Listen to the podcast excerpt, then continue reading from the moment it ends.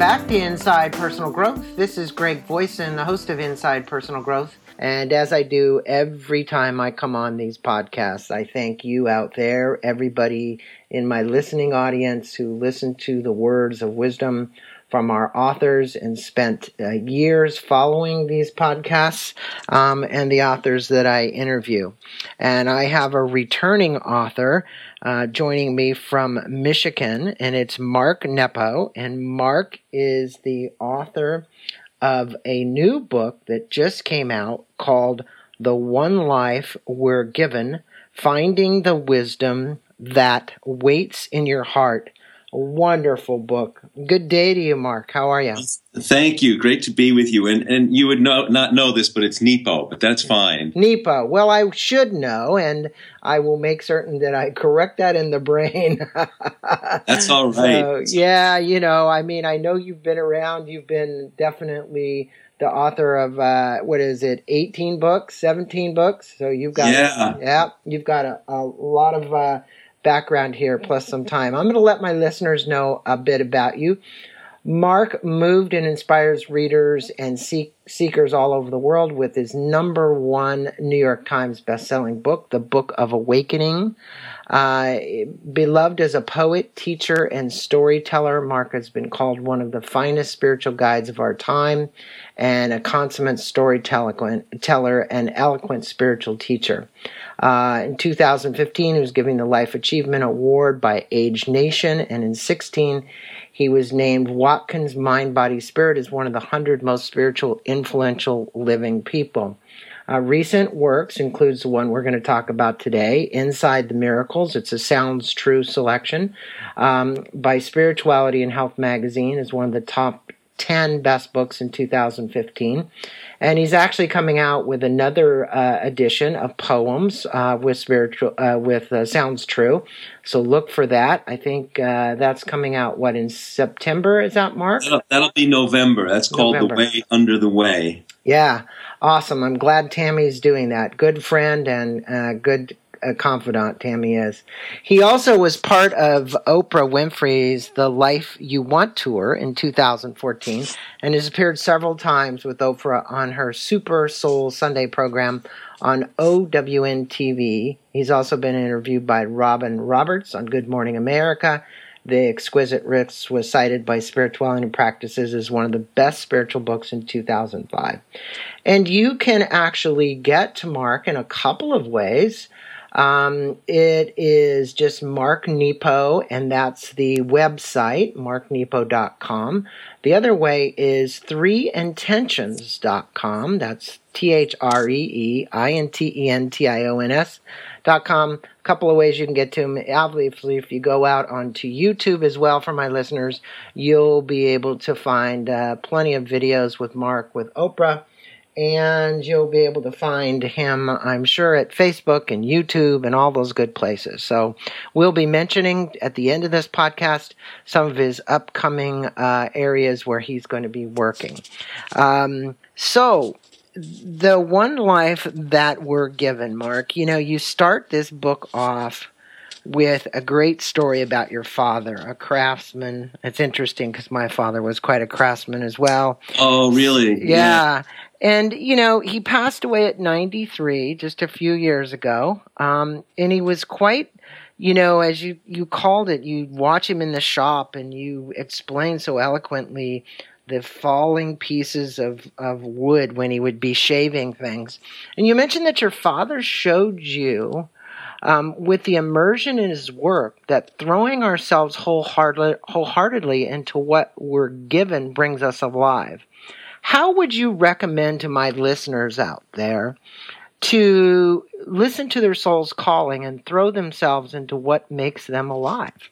Well, you know, well, thank you for, for your kind intro, and and I think that, and as we start here, you know, um, I want to also say that we're just comparing notes. You know, I don't anything I share is an example, not necessarily an instruction, and I believe that we all have the the wisdom uh, within us, and through relationship and comparing notes we awaken those lights within each other. So, in that spirit, you know, I, my experience is that it all starts and continues with with the smallest steps that are right before us. That you know, one of the miracles of being human is, uh, you know, we can fall down in a second, but in the next second we can get back up.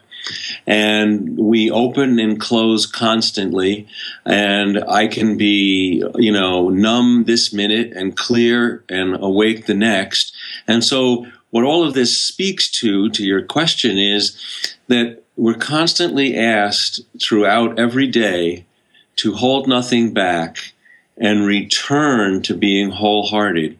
And the best way that I've found to do that is by following uh, my care, by following my heart, whatever I'm drawn to, whatever, you know, if you see someone you love fall down, you re- you instinctively reach to help them up. If you see something that that stirs your wonder, we immediately, you know, we instinctually move toward it.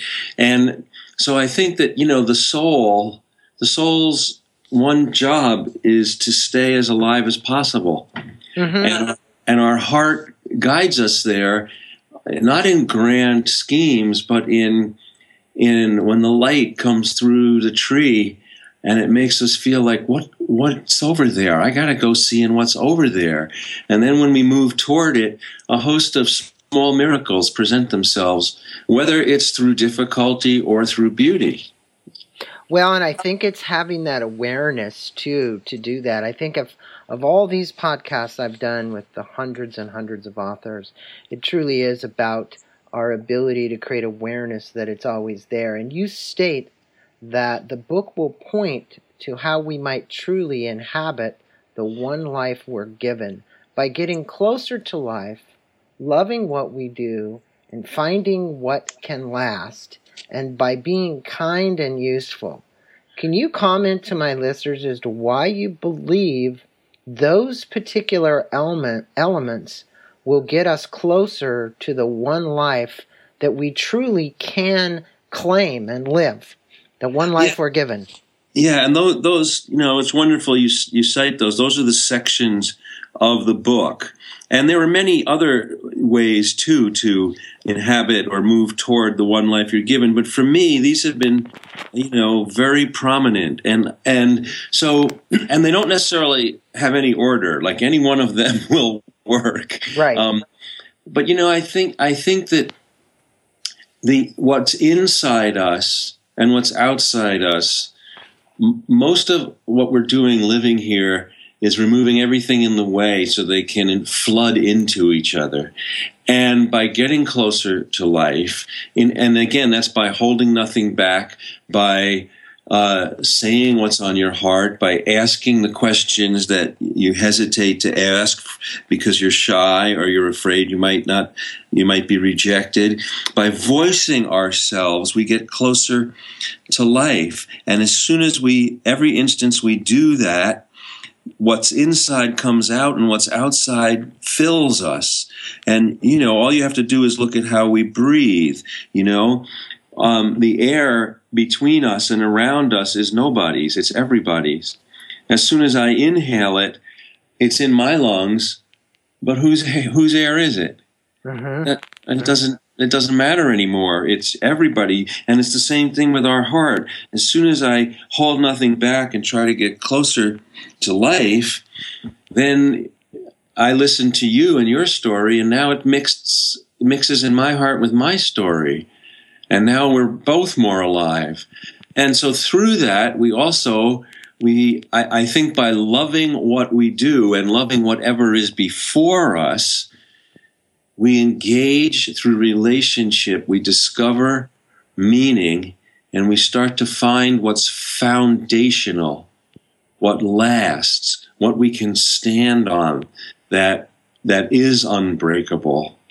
And and when we do these things, when we even in a little teeny bit, you know, I think the way of life that keeps us in that river of aliveness is being kind and useful. Mm-hmm. And you know, all the traditions, you know, you know, speak about this. In the Jewish tradition, um, God is known as an indwelling presence that is uh, dormant until we're doing what we're doing now. Until through relationship and honest conversation, it comes out, God appears. Another way that I like to think about this is through the image of a match, a wooden matchstick. We all know that flame is dormant in the tip of that match, but it has to strike against something in the world for the light to reveal itself. And our gifts don't reveal their light until we strike them against the needs of the world. Well, I think that is a great segue for you. You know, in this book, you tell lots of meaningful stories, great stories, and many about yourself. And there's a story in there I'd like you to tell our listeners about what I call your basketball moment in the sun.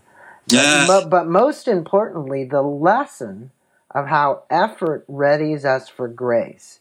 Explain how you believe the universe plays a role in this divine set of circumstances and your story about I, I'm calling it your kind of moment in the sun in the basketball court.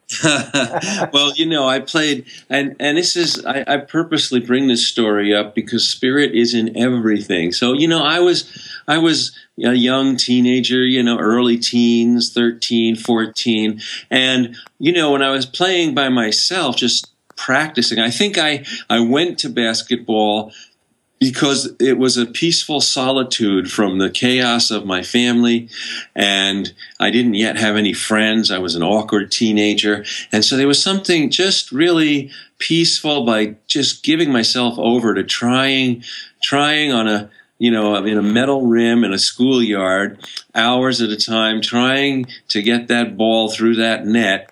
And and then all of a sudden, you know, and I was awkward, and all of a sudden, finally, mostly by chance, the first time, the ball went through without touching the rim. It went just swish, just, and for a moment, I didn't feel the awkwardness. I felt a oneness, a completeness. So I know now, years later, that all that effort readies, uh, whatever it might be, readies us for grace, for the moment when we're just momentarily at one with everything. Well, you know, then as I played for school teams, and at first I wasn't very good, and and then you know, between my freshman year and my sophomore year, I grew and got more coordinated, and all of a sudden I, you know, I was somewhat good, and um, and then I was playing on the varsity team. And it was one of those things where the game was in overtime, and all the hundreds of times that I I dri- dribbled the ball to the corner, I had and I knew the time was running out, but I didn't really feel that. All of a sudden, my body, which had done that motion hundreds of times out in the schoolyard all alone, it just automatically through body memory i ju- i didn't even really make a decision to shoot. My body just said oh we know this and it went into a rhythm it shot. The ball went through the net without touching the rim. The buzzer rang the game was over and of course people all around were running around me but but i if you can imagine that was all nice and everything but i was really alone in the crowd because i felt I, I was so f- overwhelmed by just this moment of grace. Mm-hmm. All that effort, which you can't. So we put in effort. That's an early young example, that a common example that maybe people can relate to. We put in effort and effort and effort, and we don't. We can't even really control when it will turn into grace. I didn't make a decision to shoot. All of a sudden, my body, having done that hundreds of times, said, Oh, we're going to do this now, like we know so well. And it just happened beautifully. And all of a sudden, that effort led to grace. Just as my father, as you mentioned, he was teaching me as a boy how to use a chisel. And he showed the care and effort of chiseling that piece of wood so you could see its inner grain. And then the little wood shaving, he would let, he'd hold it up and let it float to the basement floor. And that wood shaving floating was the grace. Mm-hmm. You know, your father has obviously had a huge impact because you tell a lot of stories about things that he did. Yet you said you had a bit of a troubled relationship as well. And you state that all of our dreams, goals, and ambitions are all kindling, fuel for the heart to exercise its aliveness to bring gifts to the world. And you state this that your father used an analogy between the sail and the rudder. That with the sail chasing the wind and the rudder steering, once you set sail, you state that the soul is like the sail and that our will is the rudder. Can you explain to my listeners how the work with how to work with one another to guide us on this journey? Because that's a great analogy between the soul and our will. Well, thank thank you, and and you know it's interesting because you know my father we spoke different languages. He was a you know he knew so much about sailing and wood, and it's only years later that I hear these in a deeper context. And yeah, and so I think this this struggle between our will and our soul. I think the proper use of will is to follow the soul the same way that that uh, the steering wheel or tiller on a sailboat once the wind fills the sail which is spirit filling the soul the boat takes off. And then what you steer it by the tiller or the steering wheel and this that tiller or steering wheel is our will we often think we know where we're going. And there's nothing, and let me be clear, there's nothing wrong with having dreams and goals and working toward things. But I think what all of this points to is that we hold, I know I have for, for much of my life, my early part of my life, first half, that we hold on to our dreams and goals and ambitions too tightly. That all of a sudden, if we suddenly think, oh, I want this, or I want to work toward this, or I've dreamt of this, we enshrine it. And if we veer off or go in a different direction, then uh, we think we're a failure. When often those dreams, as you read in that section, are kindling. You throw them to keep the fire lit. And often we, we work hard at what we think we're doing only to discover it was for something else or a deeper journey or a deeper goal. And, you know, I think that um, we're often. Uh, how do you, how, how, yeah, Mark, do you think that individual souls awaken to that realization? I mean, what you just said is so masterfully said, in my opinion. Yet, a lot of times we're just not awake. We're almost on automatic pilot. It's like well, th- this run. is this is the journey of every human being on earth. You know, we learn from other people not to shortcut our human incarnation, but to support us that every person has to live that archetypal journey over again. It's our chance. And so great love and great suffering make us awake to this. They remind us beautifully and harshly at times that we're not in control. We are working with the currents of life. And a, another analogy for this metaphor is, you know, if we think of a surfer, so a surfer paddles out, puts all that effort in to get through the surf, get out there and paddle in hopes of catching a wave.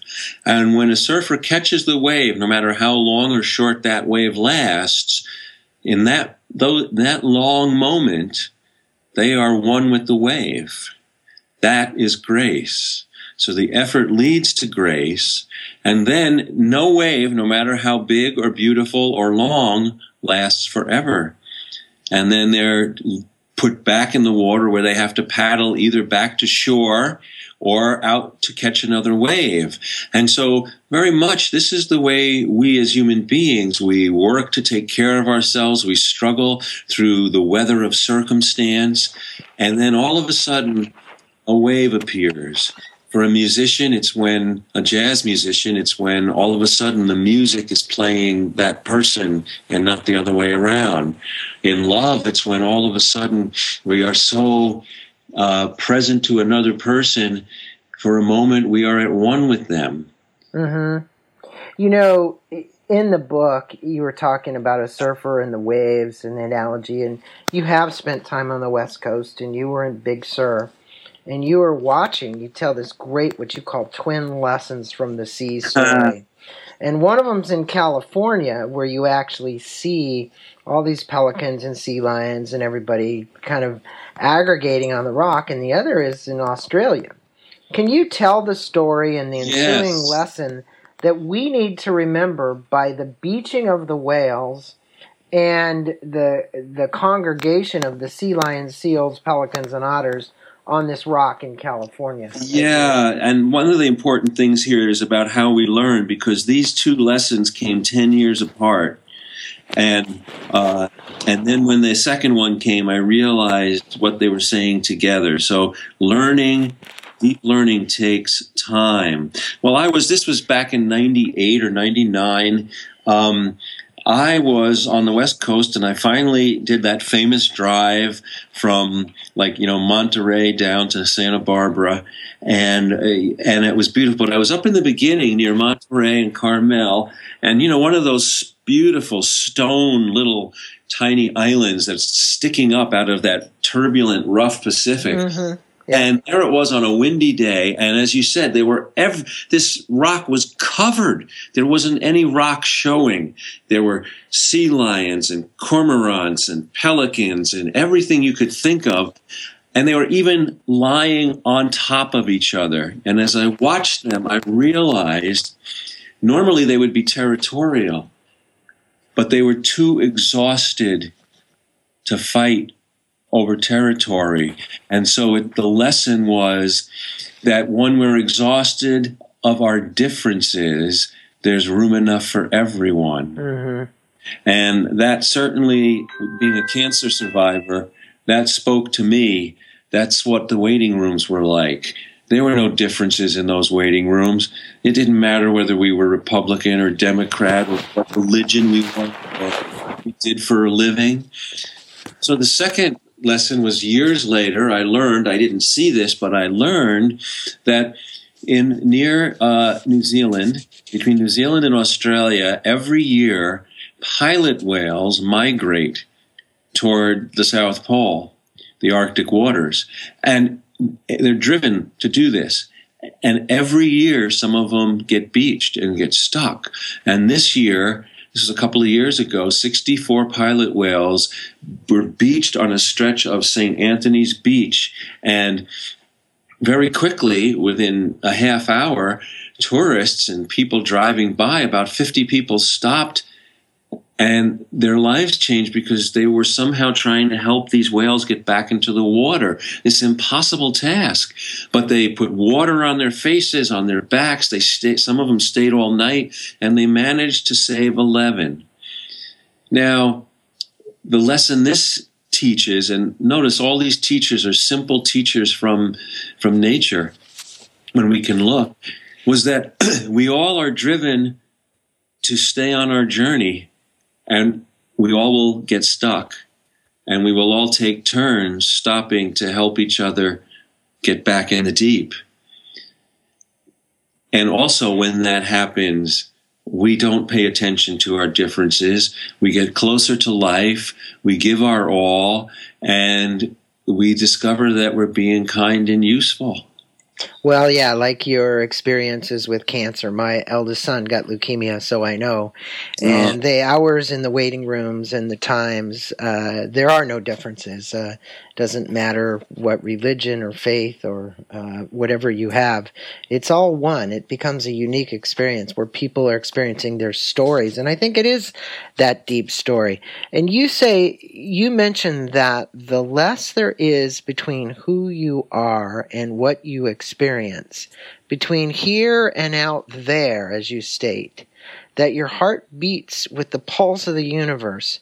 How is it that for me, my listeners, we can experience eternity in each and every moment more of our minutes, seconds, hours, days, years. Yeah. So again, for, first, it's important to say I, I don't believe in a permanent state of, of wakefulness or enlightenment. I think being human, we as I said earlier, open and close. We blink how many times a day. And so the heart we go we, we are wholehearted then half-hearted but the most important thing is that we develop a personal practice of return that when i fall down i get up. When i am awkward and hurtful then i make amends and i'm caring and sensitive. That when i'm stubborn then i return and open up and ask questions and don't rely solely on my own opinion. So i think it's it really returns to, you know, things we take for granted but have never failed, and that is being completely present, leaning in to what we're given, and holding and listening. You know, I can honestly say there's a few things that I can say, you know, categorically always, but I can say that anytime that I have held or been held, it's never let me down. Mm. It's it's always helped. And anytime I've listened or been listened to, the same thing. So holding and listening are two of the oldest tools and the oldest forms of personal medicine we have, and we often take them for granted. We often in our age resist listening and holding, and you can tell when we do, we get sick. We have the sickness of being isolated and alienated. Most definitely. Now you you write your books really interesting, I found this because you actually state it in a chapter. You said uh, that you write your books in fragments, that you gather stories and insights, and you go back and weave them into chapters. Now, that metaphor is really about how you construct your books through weaving stories and insights into creating meaning in our life. It's it's the same kind of metaphor, just like you've been saying throughout this interview. You know, I didn't know about the whales in California, and then I made the connection between the whales being beached in uh, Australia and the people saving them. What is the message about listening to our inner teacher? About well, the know, life think, we're given. Yeah, see, I, and I, I, share that story about how I work. I mean, some people might be interested in how I work creatively, but that's not why I shared it. Right. I share it because it it is revealing. I've discovered that that process is also the process, whether you write or not, or whether you do any kind of art form or not. It's the way that we discover meaning moment by moment. We come across a little moment, and our feeling always precedes understanding. So, you know, I'm drawn to even a light on a piece of broken glass in an alley in New York City. And I say, What is it about that? And then I stop and I go, Look. And if it touches me, I honor it and I carry it with me. And then suddenly, like the whales and the, the rock in Monterey. Then I come across someone else. I come across a homeless person later, and I and all of a sudden I realize, oh, they're like that broken piece of glass that the sun is on in in the alley. Now, now those two things go together, and now I'm asked through me to to find the meaning in those things. And it goes on and on and on till we are through our love and our care and our listening, uh, we start to dis- to reveal the weave of life and how everything's connected through us and to us and to everything. So, you know, I think that this is where we're asked repeatedly and also to listen to our pain and our fear and our worry because when we listen to them, it's obvious that you know fear, pain, and worry uh, they're overwhelming. That's how they say hello. Mm-hmm. But that's not how they stay unless we keep them that elevated and intense. And so when we lean in, which takes courage, after they push us away, we, they start to get right sized. Well, that's a great way to actually put that. In other words, we are consumed by that. And as you say, you lean in. And I think the important thing you kept saying was listening. and being aware. And I think for my listeners, it is about listening. And I just want to give you just the highest accolades for a book that will awaken people if they truly not only read the words, but take them in deep and listen.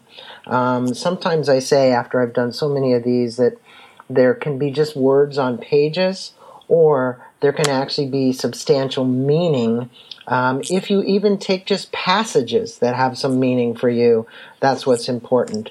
And we've been on with Mark Nepo, and Mark is a New York Times best-selling author of the Book of Awakenings. So We've been talking about his book called The One Life We're Given, Finding the Wisdom That Waits in Your Soul. Mark, you said you have some events that are upcoming that you want to mention, and I want to make sure that we get links to those on the blog as well. Um, you where where and when and what does the schedule look like? yeah, well, I have later in this month, August, and then through September. I, am excited. There are, are, a couple of things that I'll be moving, you know, around. Pretty busy, but uh, August 19 through 21, I will be giving a weekend retreat on the new book at La Casa de Maria in Santa Barbara. And in the give me first, that date again. August what? August 19 through 21. It's okay. a Friday through a Monday. Okay. And then in uh, the beginning of September in New York City.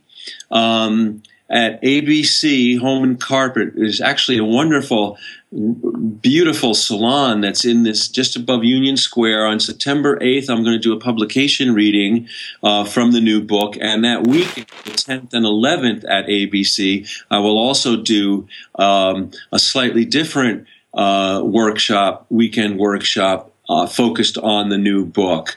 And in uh, the end of September, I'll be in Seattle uh, the 24th and 5th doing a workshop, weekend workshop on Inside the Miracle, and that will be sponsored by Sounds True. That'll be at the Seattle Town Hall. Well, what we'll do, Mark, is we'll get that information and we'll make sure we put links up in the blog um, so my listeners can make connection to those.